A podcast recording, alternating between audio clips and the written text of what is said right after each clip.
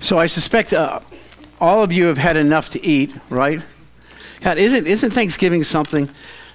It, it, it was. It's like this um, curse almost, in the sense that you eat turkey, and turkey makes you fall asleep, and then you wake up, and you eat more turkey because you're hungry, and it puts you back. I mean, that was what it was like for me Thanksgiving Day. It was like this eating, sleeping marathon. Um, but in between all that, uh, like probably some of you, I get a chance to watch some of my favorite movies. And um, one of the movies I watched this past week that I just uh, really enjoy, um, mainly because it was a true story. It's a great movie. In fact, uh, the movie's called The Great Raid. Um, some of you have probably seen it. It is uh, the real life s- story, um, the real life drama of American POWs who were taken captive by the Japanese in the Philippine Islands. Right after the bombing of Pearl Harbor, uh, the Japanese went and took the Philippine Islands. And it was decided by the president that it wasn't of great strategic value at that time, and so that they weren't going to offer any relief to the over 10,000 American GIs on that island who were put there to try to be a buffer to the Japanese. And so they were left there. Well, after three years of being forgotten, they were finally rescued, and it was a bold rescue. The problem is, by the time the rescue took place, um, only 500 American GIs were still alive. 500 out of 10,000. Now, you know, many of those died in, in what we call the Bataan Death March, because when the Japanese eh, came and, and, and took Pearl Harbor, they were overwhelmed by the amount of prisoners that they were going to have to take between the Americans and the Filipinos. It was like 70,000 prisoners, and so they had to thin out the ranks, which meant starving them to death, marching them to death um, torturing them, making sure that they had a, a, um, number of people that they could manage. Well, in this raid, in one night, in just a few hours, American soldiers with Filipino uh, guerrillas went and rescued over 500 American POWs. It's the greatest rescue that has ever been recorded in military history, in the military history of, of our country. Um, one of the things that really hit me, though, was a, a commentary by a, a soldier afterwards who said, We had been left behind, but not forgotten. Now, that hit me uh, because I thought, I don't think I'd find much encouragement in that. If I was one of those POWs for three years who was emaciated, watching all my friends die, being left behind and not forgotten wouldn't bring me a whole lot of comfort. Um, this morning, I want to look at the book of Zechariah with you. The book of Zechariah is uh, the greatest rescue story. Um, it's a story of being left behind, but not left behind. It's a story of God being with his people while rescuing his people. It's one of the greatest rescue stories in, in the Bible because it covers all that God has done throughout human history to rescue his people, to rescue them not from the oppressors of the world, but from their own sin and their own destruction. Um, it's funny, last week when Peter was commenting what a wonderful job I had been doing going through the prophets. and how he looked forward to how I was going to handle the book of Zechariah, I thought to myself, yeah, me too. Um, in fact, I even contemplated what if I call out sick and I had Peter preach? Uh, because this is no light book. Uh, Zechariah is an interpreter's uh, wonderland. Um, when you study the book, you see all sorts of things like flying scrolls and, and a woman in a basket. You see uh, men walking around in between um, olive trees, and, and you see uh, these images of, of horses and horns, and you look at it and, and you just think, what is going on? In fact, if, if you didn't grow up through the 60s and, and um, you want to know what it was like to live in that psychedelic era, um, just read Zechariah because you think you're on drugs when you're reading it. Honestly, when you're going through it, it's just it's amazing, and you're and trying to say what the heck is going on. In fact, you know, when you read the book, you, you ask yourself, why can't they just speak in English? Why can't they just talk the way you're supposed to talk? And yet, one of the things that you need to know when it comes to the language and the images that are used, that's not just a foreign thing to the Bible. Cultures do that. They do it when they want to make a point, when they want to send a message that um, is encouraging or is a warning. In fact, when the Japanese bombed Pearl, Pearl Harbor, uh, one of uh, the uh, uh, admirals in the Japanese Navy said, We have awoken a sleeping giant. Well, America wasn't a giant, but that was the image because those images evoke emotion. And so when you read Zechariah, yeah, you get all these images and you got to kind of sort through them, but they're there to speak about what God is doing, the hugeness of it. Those symbols are there to show us that what God does in human history is no little thing, it's always big. Um, when we look at this message, or as we look at this book, my purpose is that uh, you understand a little bit of the meaning of the book, but that you would understand the message of the book because it's not just a book written about what happened with the people of Israel. It's a book that is written about all of humanity. It's a book that speaks to each and every one of us. It speaks to us today. It speaks to us today in a prophetic sense because out of all the minor prophets, the book of uh, Zechariah has the most prophecy that you can find when it comes to the future and when it comes to Christ. It's an incredible book.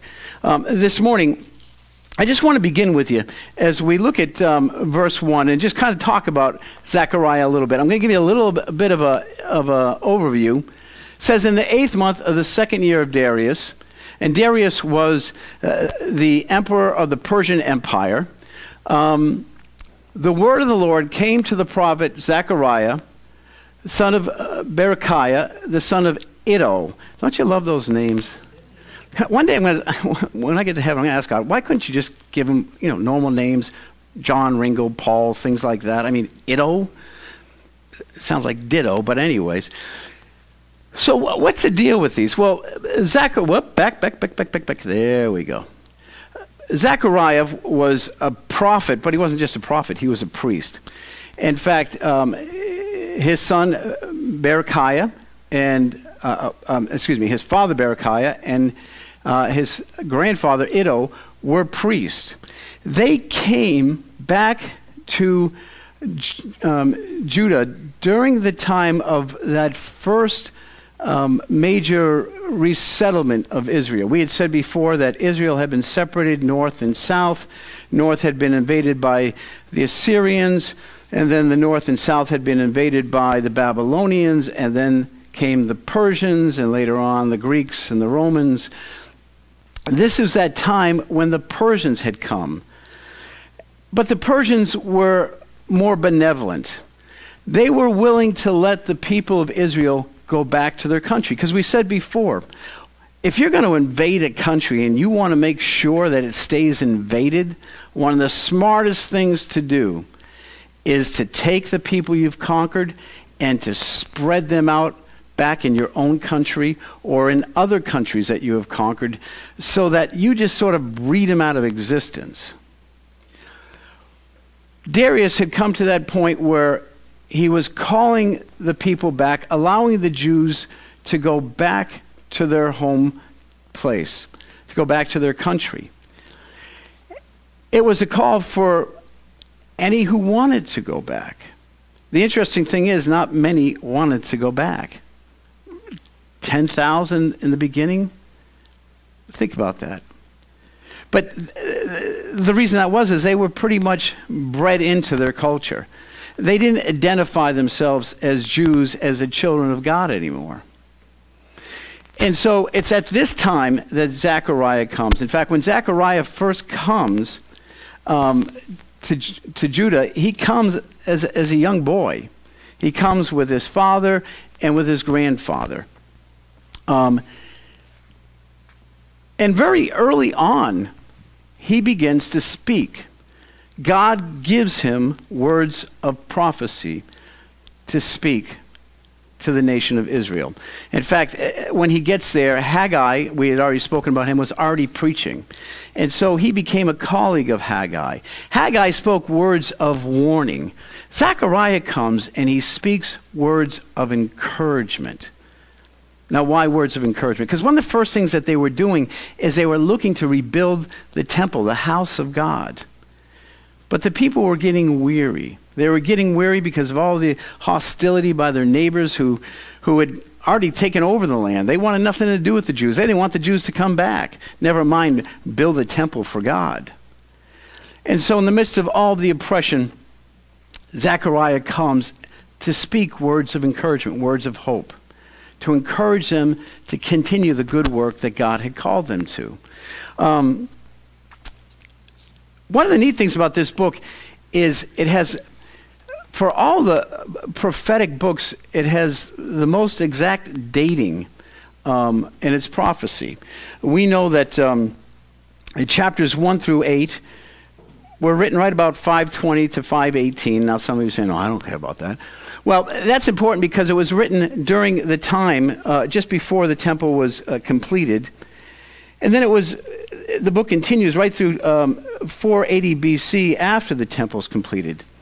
Now, I, am just going to give you this overview because I'm not going to go through this whole book because there's no way I could do this. Just going through this symbolism, um, we'd be here all afternoon. As much as I know you want to do that, um, I don't. Um, so here's a breakdown, real quick. The book is made up um, in chapters 1 through 6 of eight visions. And these visions, they're kind of crazy visions, but I'm going to try to bring some light to it as we look at the real message of the book. Um, and in chapters 7 through 8, there are four messages that God gives for the people of Israel. And then in 9 through uh, 14, um, what are called two, uh, two burdens or um, oracles. The key people in this book, when you look at it, if you're studying it at home this week, you're going to see Zechariah, Zerubbabel, Joshua the high priest. You're going to see Satan, which is really cool, and we're going to talk about that in a minute. Um,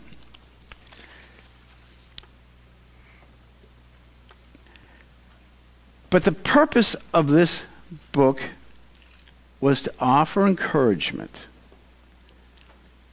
but even more than just encouragement, offer instruction on how to be encouraged. Let's go to the next verse. The Lord was very angry with your ancestors. Therefore, tell the people, this is what the Lord Almighty says Return to me, declares the Lord Almighty. Next. And I will return to you, says the Lord Almighty do not be like your ancestors to whom the earlier prophets proclaimed, This is what the Lord Almighty says Turn from your evil ways and your evil practices, but they would not listen or pay attention to me, declares the Lord. Where are your ancestors now? And the prophets, do they live forever? Now, just go back uh, to the second slide. Therefore, tell the people, this is what the Lord Almighty says Return to me. God is angry. Why is God angry? Because they live like adulterous people. God made a covenant with them. When you think about a marriage covenant, when I, when I work with couples and I, and I teach them about the significance of marriage, I always tell them this marriage is a three way covenant. It's a covenant that you make with your spouse, but it's also a covenant that you make with God. And, and that's important because God doesn't break his covenants. And it's important for us to know that God holds us to those covenants. He doesn't just walk away from it. He loves us so much, He enforces those covenants because any covenant that God gives, any promise that God makes, it's for our blessing. You know, think about marriage. Where would marriage be if God wasn't involved in it? I can think of probably uh, maybe my seventh year of marriage. My wife's not here right now, so I can tell the story. Um, I remember, I remember going home. I uh, leaving the church and um, pulling my driveway, and it was just kind of like a dark winter night. And I thought to myself, I don't want to go in there. Kids running around and drooling in diapers and and and my wife wow wow wow wow wow and, and, and I thought this is not what I signed up for. I signed up for something totally different. And doggone it, I deserve better than this. And I remember walking up the stairs onto our porch on Oak Street and just thinking, I do not want to go into this massacre. Um, and then thinking, you know, it's not fair. Um, uh, my wife, she, she, got the best end of this. Um, she got me.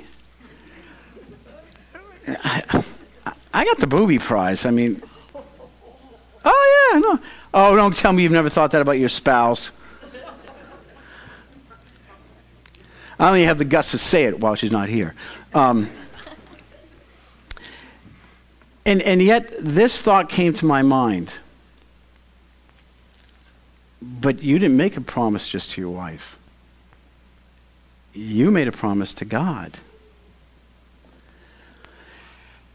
And see, the power of that was so important because when I came back to sanity, I realized mm, maybe she got the booby prize.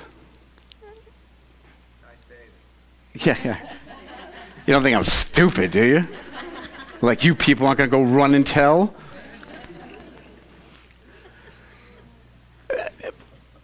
But realizing, you know what? Thank God that God holds us together in our insane moments in marriage. When we think, I deserve better, but then we remember, but I don't outgive God. And then it's by holding to the covenants that we made to Him that we realize later, no, man, I am blessed. I have no reasons to complain. God is so good.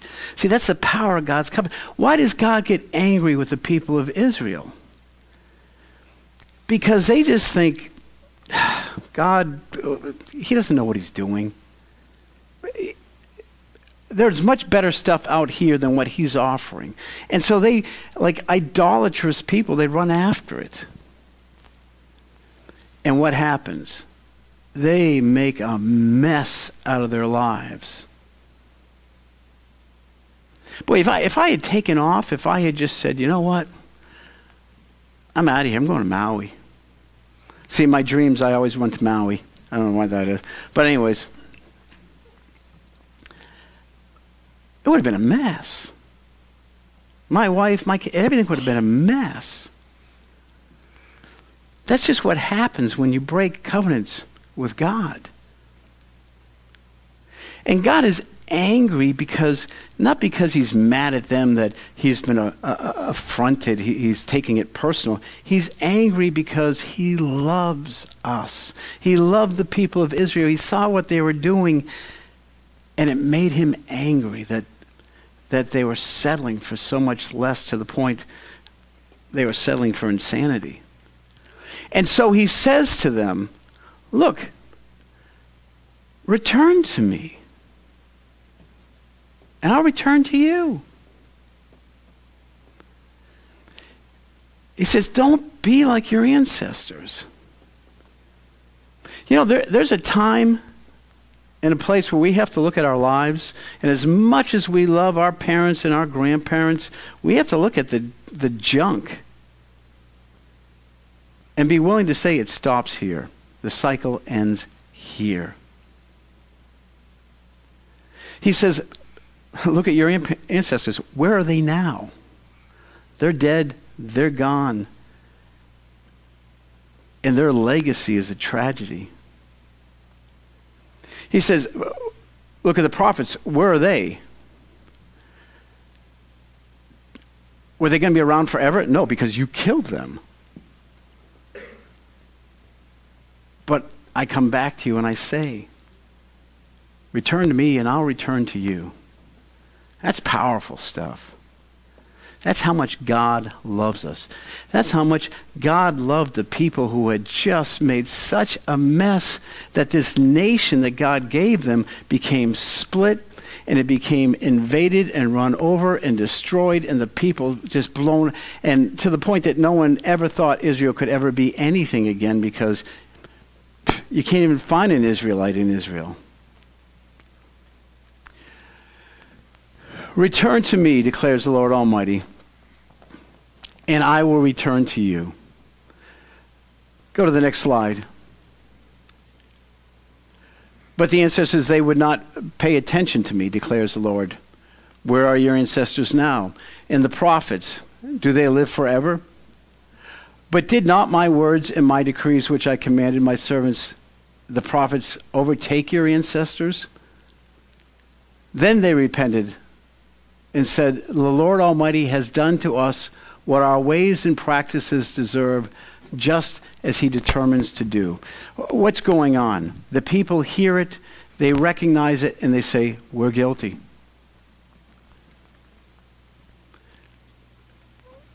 We have, we have made a mess of our lives. We have ended up a disgrace.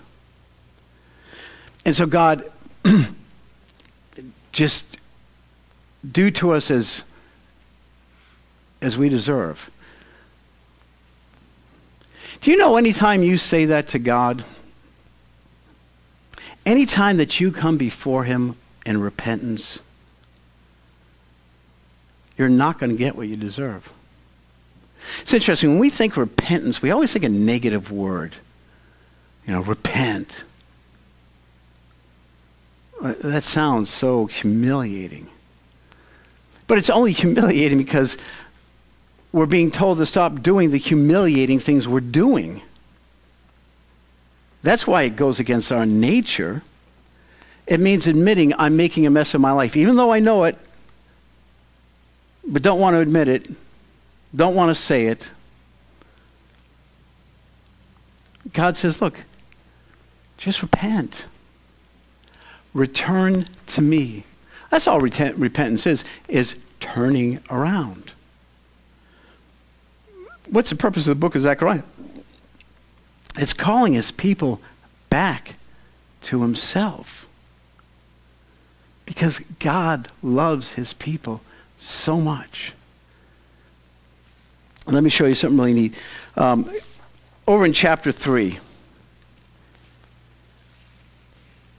do you have that?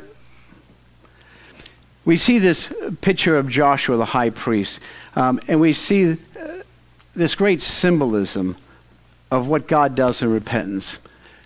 Then he showed me Joshua the high priest standing before the angel of the Lord, and Satan, Satan standing at his right side to accuse him.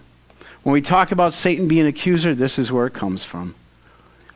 He's accusing Joshua the priest. Well, how, how can you accuse clergy? Because clergy are like holy, untouchable. Hardly.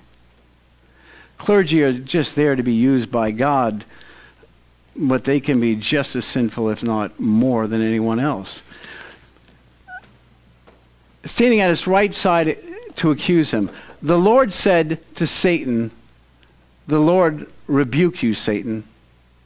The Lord who has chosen Jerusalem rebuke you. Is not this man a burning snit, a stitch, stick, excuse me, s- snatched from the fire? So, what is he saying? He's saying about Joshua what he says about us. We're all burning, burning sticks, all getting what we deserve, and yet God puts his hand into the fire and he reaches, grabs us, and pulls us out.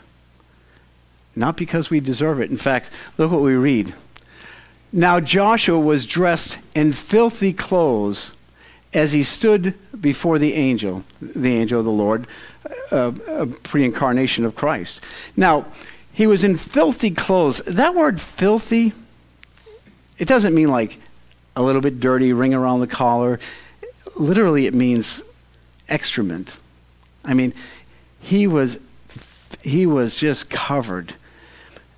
The symbolism of that is this is a priest, and look at how sinful he is.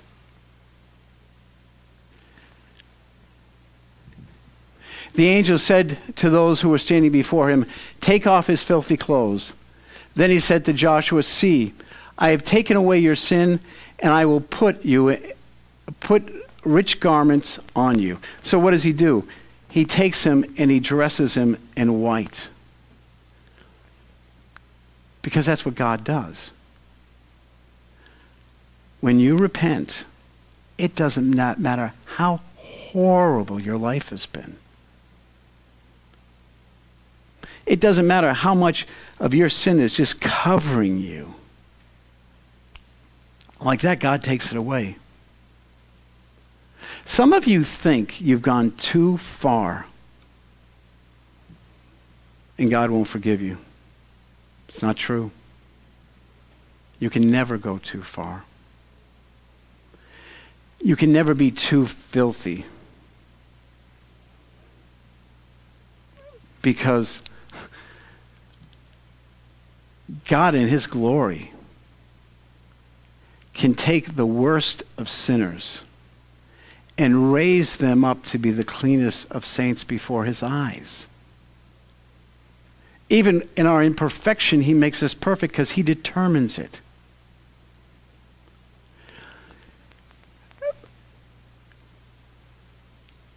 Go on to chapter 9.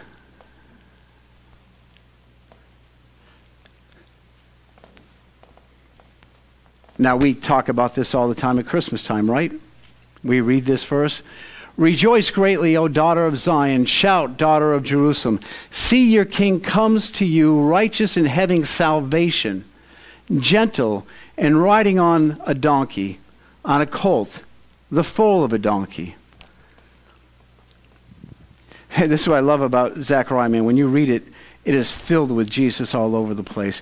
And what he's pointing to is this is the one who comes as the branch.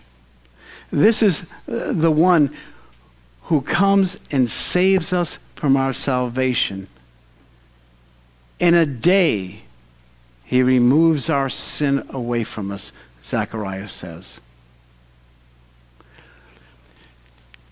So let me give you what I think is this, the theme of this message. What I think is the theme of Zechariah. The theme is this nearness to God produces likeness to God. Nearness to God produces likeness to God. What does God want? God wants you to become like Him. You were created in His image. Think about Adam and Eve. When, when Adam was created, God showed him all of the land around him. He showed him all of the anim- animals, and he said, Go and take dominion of the earth. Now, what does that mean? It means you go be my co-regent. On the earth, you're my man, you're my woman. Go out and take dominion over it for me. Because you're just like me. I created you in my image for my purposes, for my glory, which is your satisfaction and being in communion with me. We were commu- created and given the likeness of God. The problem is, we went in the opposite direction. Problem is, we allowed sin to come into our lives. And our likeness disappeared because our closeness disappeared. I mean, think about it. Each one of us is trying to draw near, trying to become close to something. For some, it's, it's wealth if I can just get closer and closer to more and more money, I'll be safe, I'll be secure. If I can just get closer to another person, if I can just get the intimacy that, that I need, I'll be satisfied. If, if I can just get married, then I'll find someone who, who will fill me and, and make me complete. If, if I can just be accepted by the people around me in this world, life will be good. I, fill in the blank. What is it that you're trying to be close to right now in your lives? I mean, honestly. What's the priority of your life? I love what Peter said last week that we pursue a compelling vision. The issue is what's the vision? Because I firmly believe you will pursue a vision that's compelling to you. Doesn't mean it's healthy for you. Doesn't mean that it's going to completely you. It doesn't mean that it's going to offer you anything, but, you, but you're going to pursue it. We all long to be close to something because we believe if we can just get close to it, it'll be enough for us. But here's the deal closeness produces likeness. My deal is to, to, just get as close to money as I can so I feel secure. Yeah, my likeness will be that of a greedy person. I just want to pursue my desires, what makes me feel good. Yeah, that closeness will produce uh, the likeness of perversion, of sickness. If I can just get close to that, that one person, if I can just find that person who will love me, that closeness will just produce the likeness of neediness. See, what God says throughout the book of Zechariah, throughout the whole Bible, is this Turn back to me, and I'll be right there. Pursue closeness with me. And have fulfilled in you that emptiness that you're longing to fulfill, which is the completeness of the likeness for which I created you. That's what the book of Zechariah is really about. It's God saying, closeness produces likeness. And that's what you were created for. That's why God created the nation of Israel so that he could bless it and the people could be a blessing to the world and draw all people closer to him. They failed. He knew they were going to fail. They needed to fail. They needed to learn that they can't do it amongst themselves. And finally, when the nation got the picture, we're helpless, then God came down and helped. Only God can restore his likeness within us that we've run away from.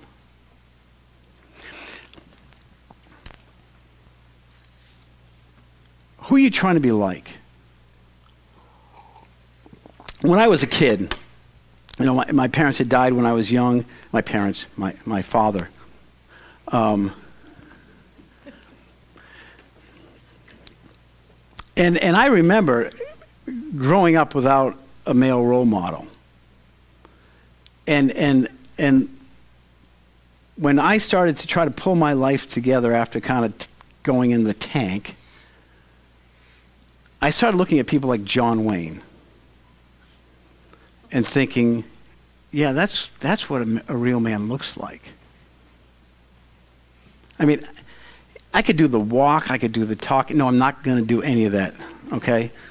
But I could. I know all of the great John Wayne movie lines, and I mean, they're great stuff.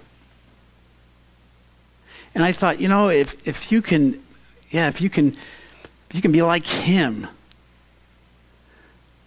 if you can get close to everything that, that he said in all of his movies, you, you can be a guy like him and be self assured and be a real man. The problem is, if I took on the likeness, I'd also take on the likeness of a guy who was married three, four times, of a guy who had alcohol problems, a guy who was a good guy, but he was a mess too. Thank God that God touched my heart, opened my mind, and I realized Jesus, that's where it's at.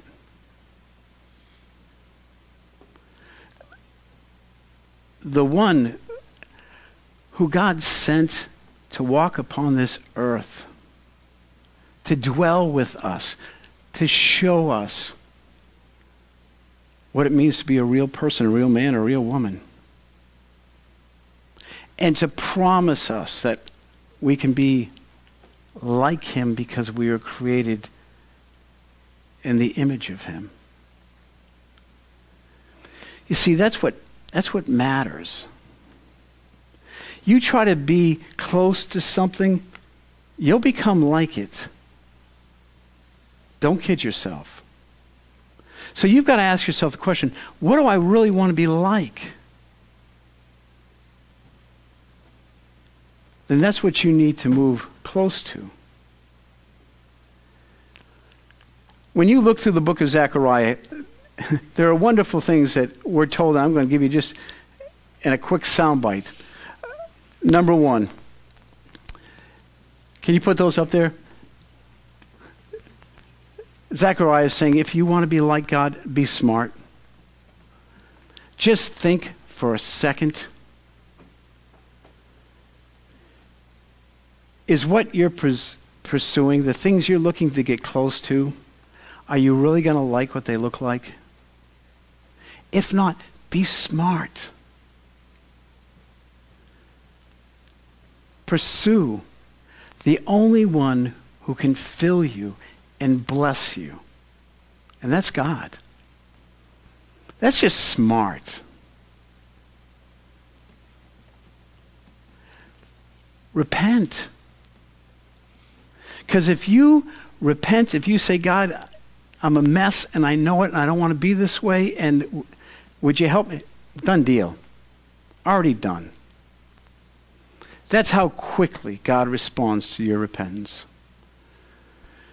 Number two, be still.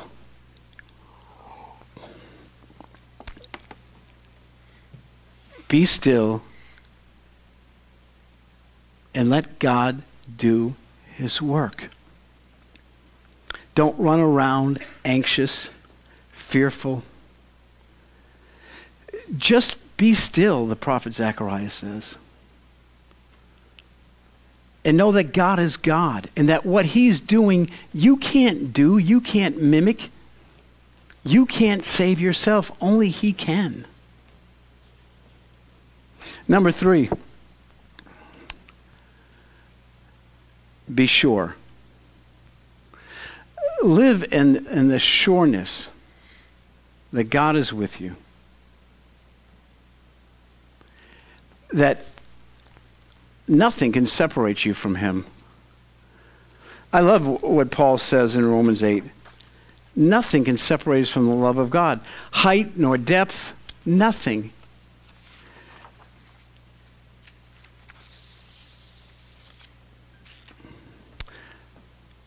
I love the picture of Satan accusing Joshua. And God says, Beat it. Be sure.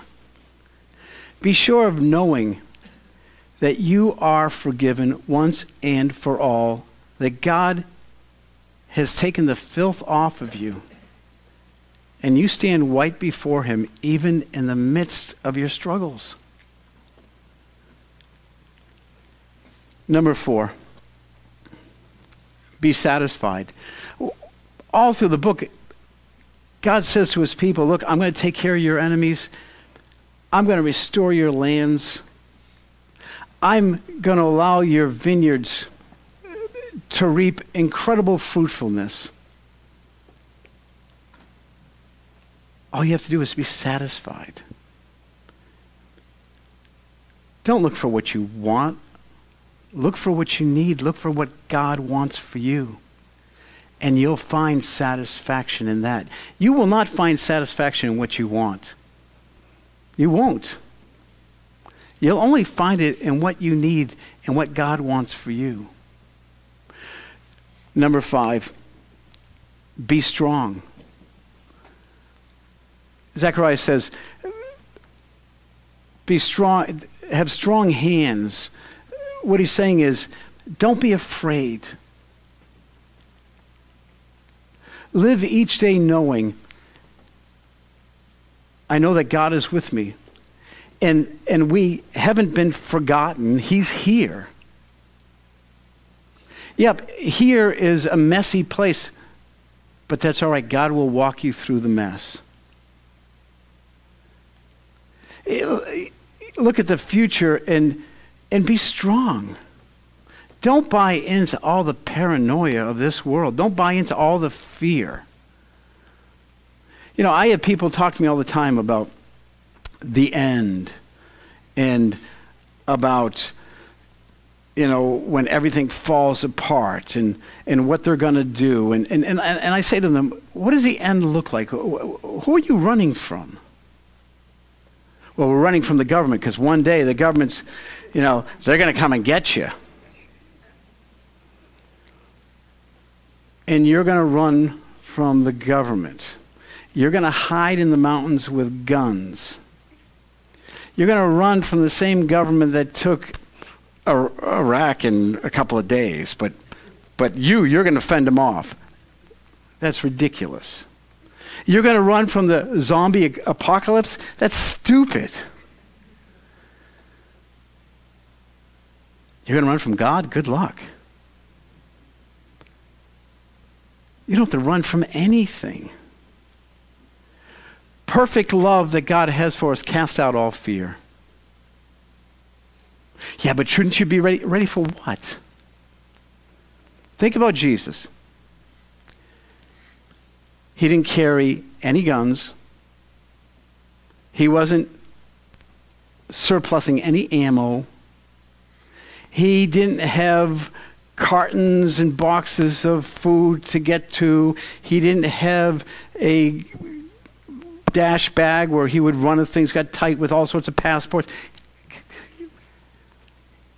He walked strong because he trusted his Heavenly Father.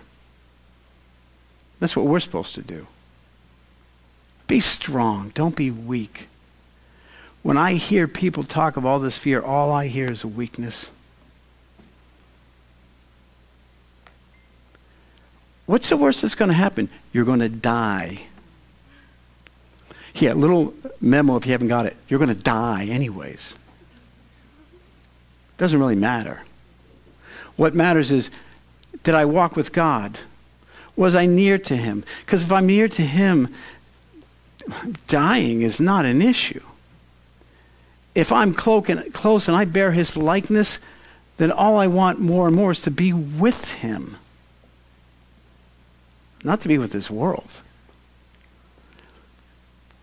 Be strong. And last, be steadfast.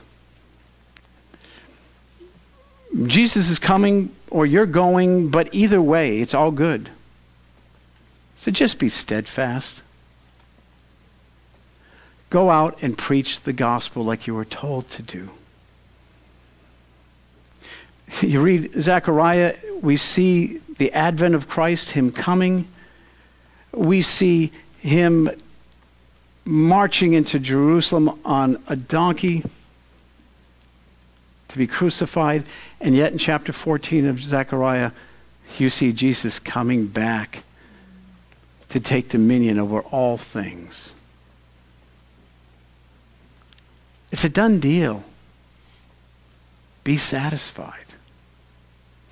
I want to close with this. These are words that were spoken by Abraham Lincoln in a speech that he gave back in 1863. Lincoln said this We have been the recipients of the choicest bounties of heaven.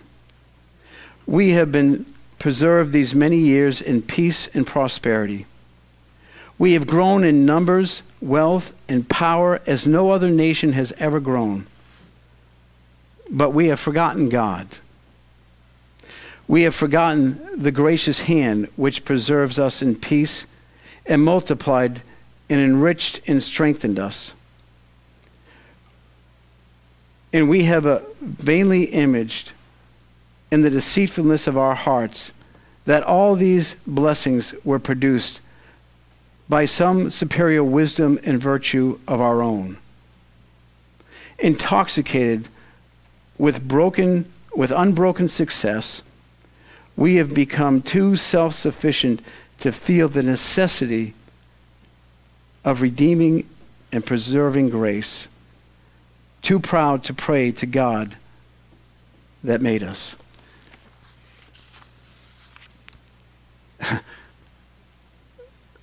it's funny, all these words of the past, don't they just speak to us today? As I read that, I thought, that's us. As I read Zechariah, that's us. And so what do we do? We turn back. And we realize that the only thing that can fill us is the one who created us. We pursue closeness with God because we knew that closeness will produce likeness. And in his likeness, he'll be glorified and will be edified and will make a difference in this world. Let's join our hearts in prayer.